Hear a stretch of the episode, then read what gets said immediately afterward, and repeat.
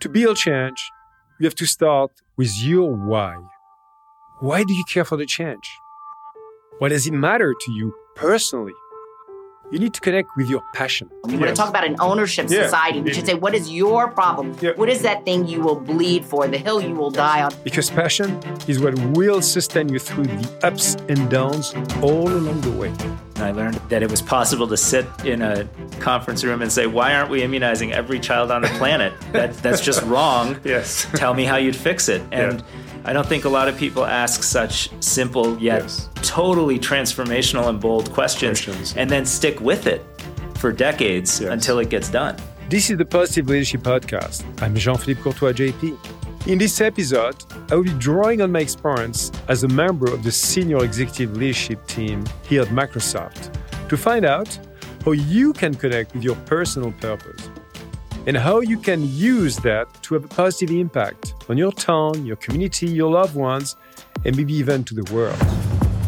And we'll be hearing from some of the incredible guests I've been speaking to over the past 12 months. Paul Polman, former CEO of Unilever, will be sharing his tips on how to manage opposition from stakeholders and the financial markets. you know, leaders work on the forest, not in the forest. And for our organization to take the right actions for the longer term, I felt it was terribly important to stop quarterly reporting, to move our compensation plan to uh, a, a long term plan. So make sure you stay with us. But first, a big thanks to all of you who've been in touch. I read all the comments you post that come in, so please do take the time to give us a review on Apple Podcast or send in a comment or question via LinkedIn. It's something I find incredibly useful. And if you enjoy the podcast, please give us a rating.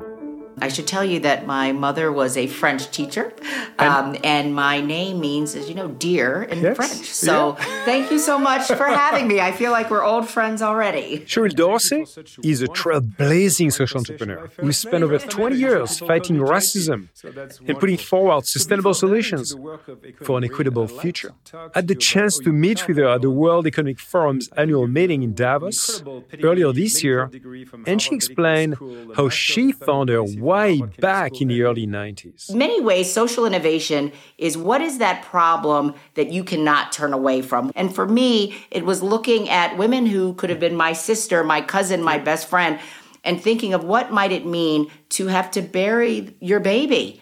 In the early 90s, as you mentioned, I was in uh, medical school in Boston at Harvard Medical School, and there was a seminal article in our um, paper of note, the Boston Globe, called Birth in the Death Zones, that looked at the rate that black babies were dying in inner city Boston relative to their white counterparts. And the rate was a three to one disparity. Three to one. Wow. Three to one, Jean Philippe. And that's horrific and inequitable enough. But the fact that it was happening um, in the vicinity of some of the world's best medical facilities, Mass General Hospital, Brigham and Women's, Yeah. New England Deaconess, seemed unconscionable to me.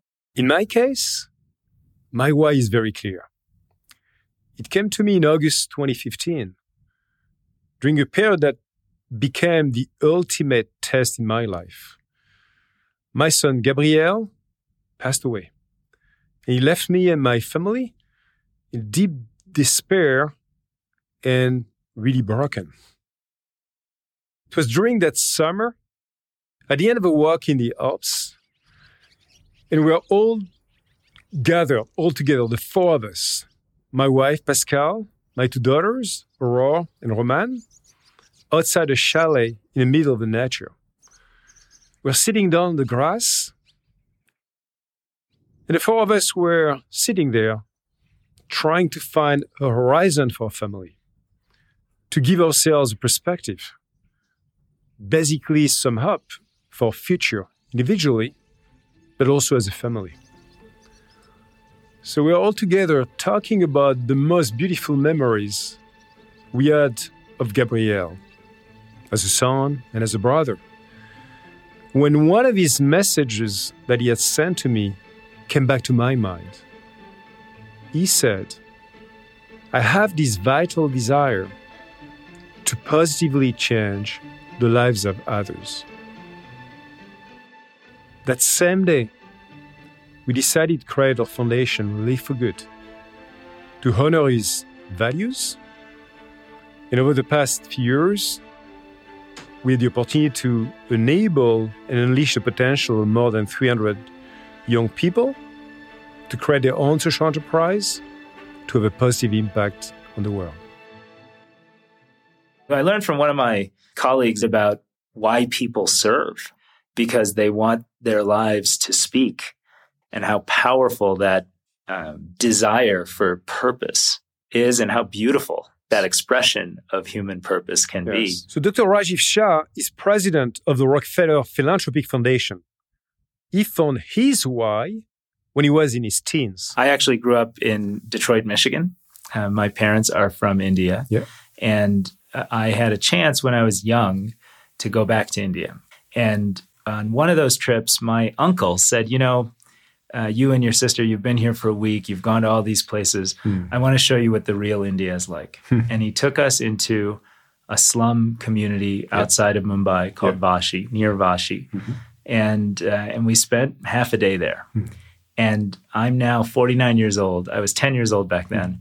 I can close my eyes today huh. and recreate the sights, the smells, the sounds. I can see the children playing in yeah. open, raw yeah. sewage but playing yeah. and kicking balls and smiling. Yes. Yeah. I can see the small huts with hmm. televisions and radios with life, but also extreme poverty. Yeah. And it was just a jarring experience. And I hmm. said, why is it that some people are born in places where they would never even see this, yeah. and others will spend their whole life in hmm. this kind of a lifestyle? And it led to uh, other experiences down the line wow. uh, that taught me that if you want to commit your career to helping people yeah. lead a better life, there are many avenues to do that. Of course, not everyone has found their why. And I think it's a bit elusive for many people. They can beat themselves up about it if they have not found it. You know, I don't have a purpose that sets the world on fire. What's wrong with me? Am I somehow dysfunctional? I'm like, I think you're probably normal and probably quite human about it. I'm not sure I have a why. So if you're still looking for your why, don't worry. Coach Michael Bungay Stanier recommends taking down one level. So the, the level I love to work at is a project based level. And I say to myself, what's a worthy goal for you? What is a worthy goal? And how do we create the best possible worthy goal for you for where you are now with the resources you have, with the experience you have, with the status you have. And for me, a worthy goal has three parts to it. The first part is it thrilling? Like, does it actually light you up? Do you actually care about it? Does it actually speak to, you know, your values, whether you know your values or not? You're like, does it actually speak to something in you that makes you go, you know, I'd love to do that. That sounds pretty great. But it needs to be more than just thrilling for you. It also needs to be important. It needs to serve a bigger game. The question Michael wants us to focus on when setting our goal is does it give more to the world than it takes? So, this is a sense of how does this get beyond just lighting you up, but actually contribute? And there's often an interesting tension between thrilling and important. They're, they're, they, they're, in, they're in battle with each other a little bit. And you're trying to find the, the, the best possible tension.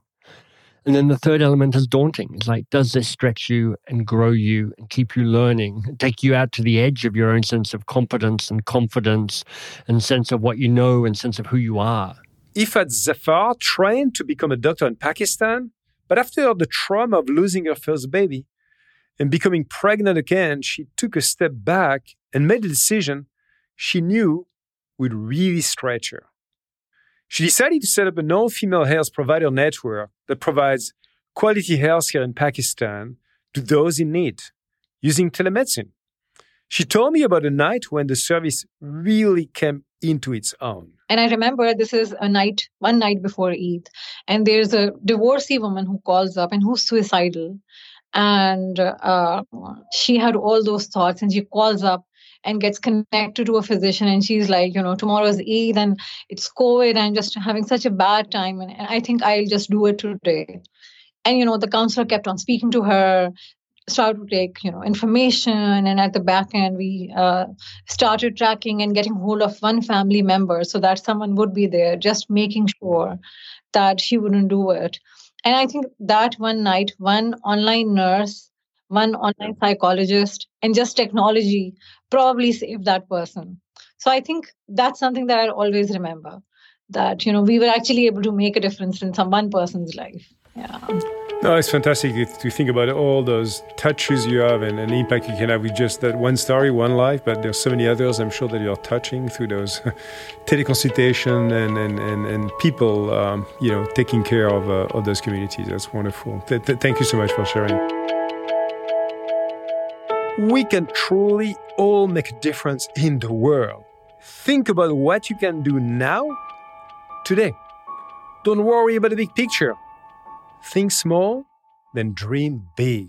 And I think purpose or your why often emerges from you doing the work.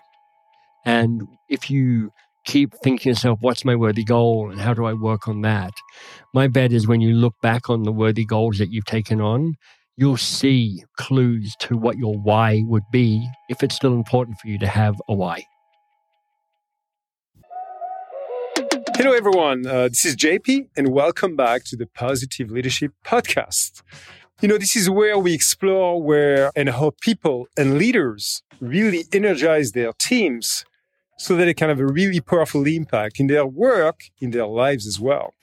Today, what I'd like us to explore in a way is a very unique set of companies, so called the B Corporation. B Lab is a nonprofit organization that certifies B corporations in the way TransFair certifies fair trade coffee.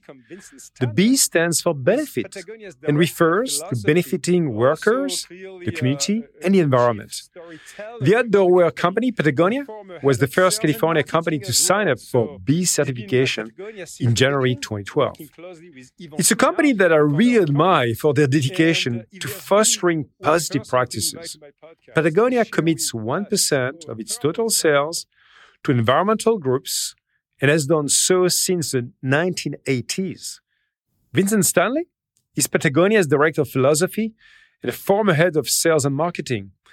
He's been at Patagonia since the beginning and is a real hero of mine, and I was so excited to meet him. When I started Patagonia, I really intended to stay for six months or eight months and uh, make some money and travel in Europe. I had no intention of, of working there for, for 48 years.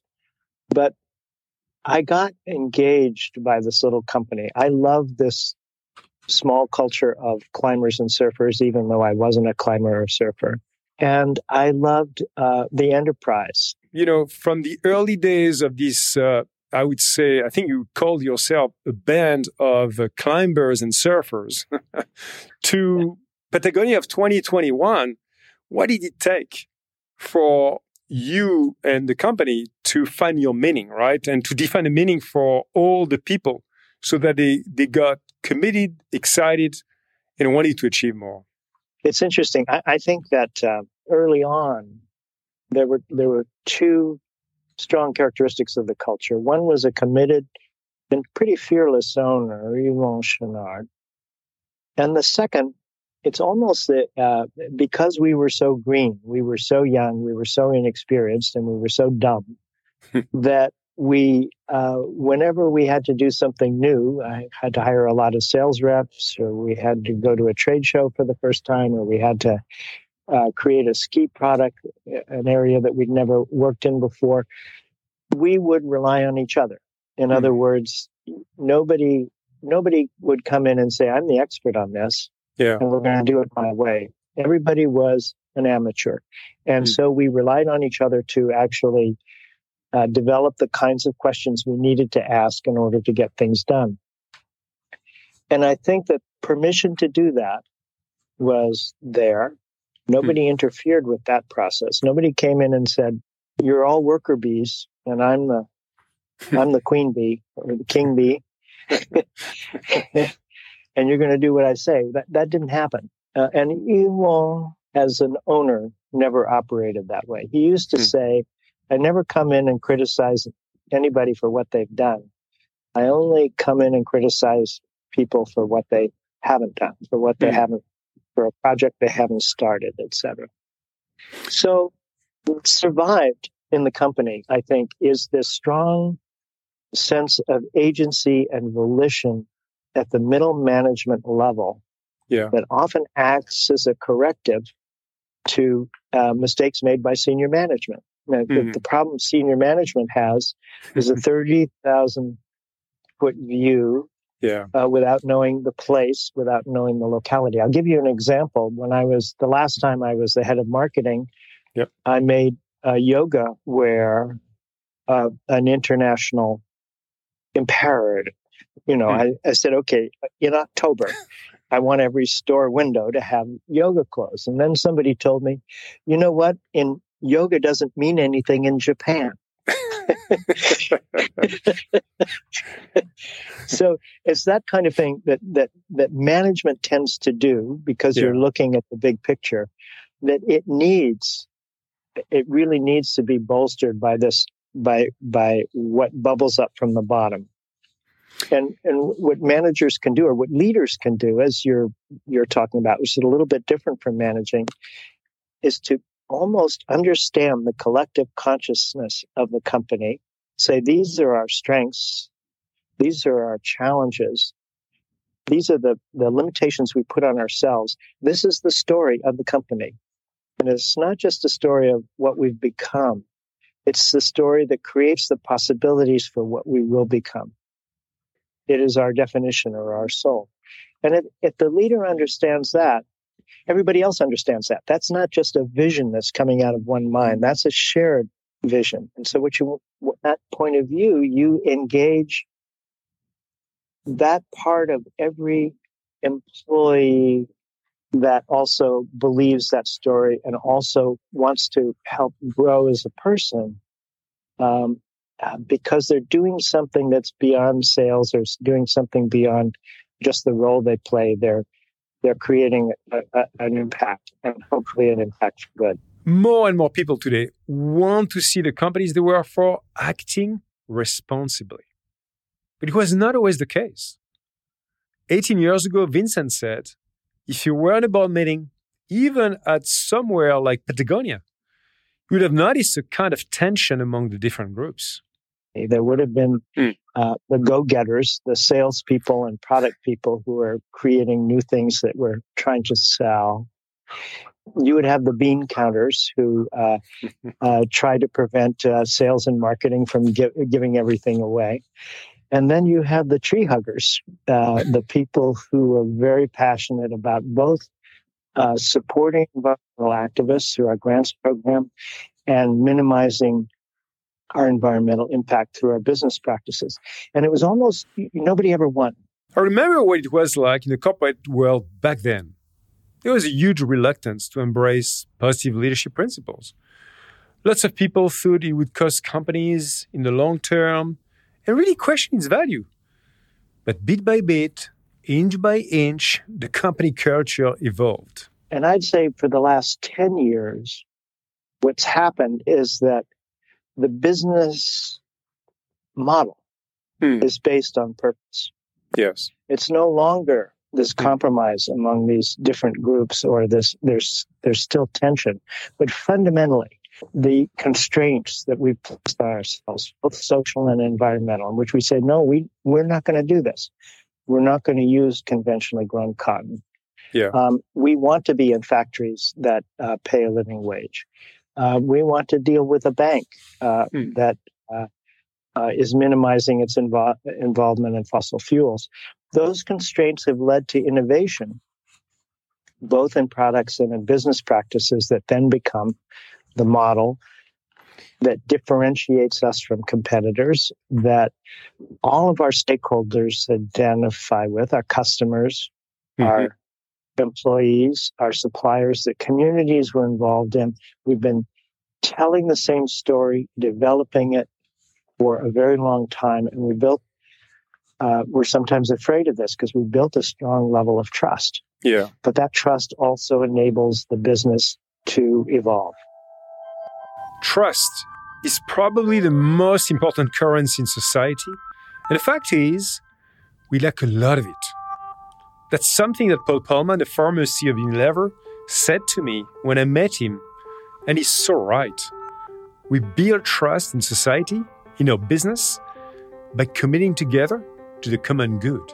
I've always believed and I've always seen business as being a force for good and uh, that it could play an enormous role in in the development agenda, if you want to, or uh, enhancing the basic human values that we need for society to function. Paul is an inspiration to me and a leader with real courage.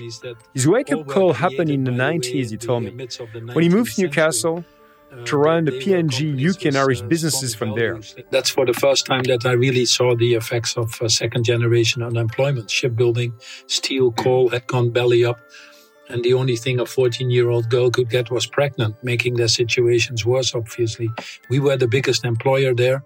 So I felt a strong sense of, of being part of making these communities function. And I always called that the moment that I moved sort of from being a half person to a full person. In 2010, he came out with what was called the Unilever Sustainable Plan, which was completely revolutionary, setting very bold targets like decoupling growth from environmental impact, increasing overall social impact, and the targets he felt were needed to reestablish trust. We made a decision to take responsibility of our total impact in the world, and we looked at our impact across our value chain, call it our total handprint instead of our footprint. That led us already then to targets of uh, totally decarbonizing or running our factories at zero waste or implementing the human rights uh, framework uh, that John Ruggie had uh, put out. It's called the Ruggie Framework, and many of the other things. But he faced so much pushback. People felt uncomfortable about it. The market uh, was not used to that. For many in the financial market, this was kind of a strange thing. We were all supposed to serve them and nobody else. And here is someone that says uh, he has another idea, even tells them to put the money somewhere else if they don't agree with it. And you even ended uh, actually reporting on, on the quarters, uh, Paul, which I know was a kind of a, a, shock to the financial community as well. Yes, because what you normally expect is when people do that, there must be bad news coming. In our case, there was no bad news coming, but I needed to put the right boundaries in place. You know, people felt uncomfortable about it, but it created a certain level of energy in the company. It made us an outside in company because it really forced us to focus on the um, issues of society to address those. And the penny really dropped after a few years when we could show that our purpose driven brands were actually growing faster and were more profitable. Brands like Lifebuoy or hand soap helping a child reach the age of five when 4 million children die every year still of infectious diseases like diarrhea or pneumonia. A brand like Domestos, a toilet bowl cleaner, trying to address the issues of open defecation. So all of these brands got targets around that of reaching a 100 million, 200 million, or a billion people. And that was very motivating. That really created that strong sense of mission and and purpose that unlocked that energy that I hadn't seen before. So now I'd like to shift gears, Paul, and really talk about the human equation of net positive companies. What would be your top three piece of advice for a CEO stepping in in a new role in 2022 in the way he, she starts her role? What I would recommend to them first and foremost is unlock that purpose in, in your company.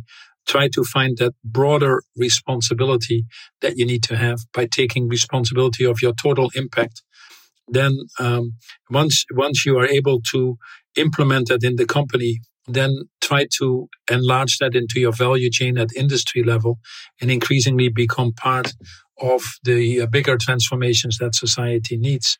Uh, most importantly, is be consistent in all you do. If you want to gain that respect as a leader, and that trust that you need to build ultimately the success of your company. So that's all for this episode, folks. I'm going to take a short break, but if you are new to the podcast, there are lots of great episodes to listen to. And for everybody else, I'll see you soon for season four. You've been listening to Positive Leadership Podcast with Jean Philippe Courtois, JP. And if you have enjoyed this episode, please do leave us a comment or rating. Goodbye.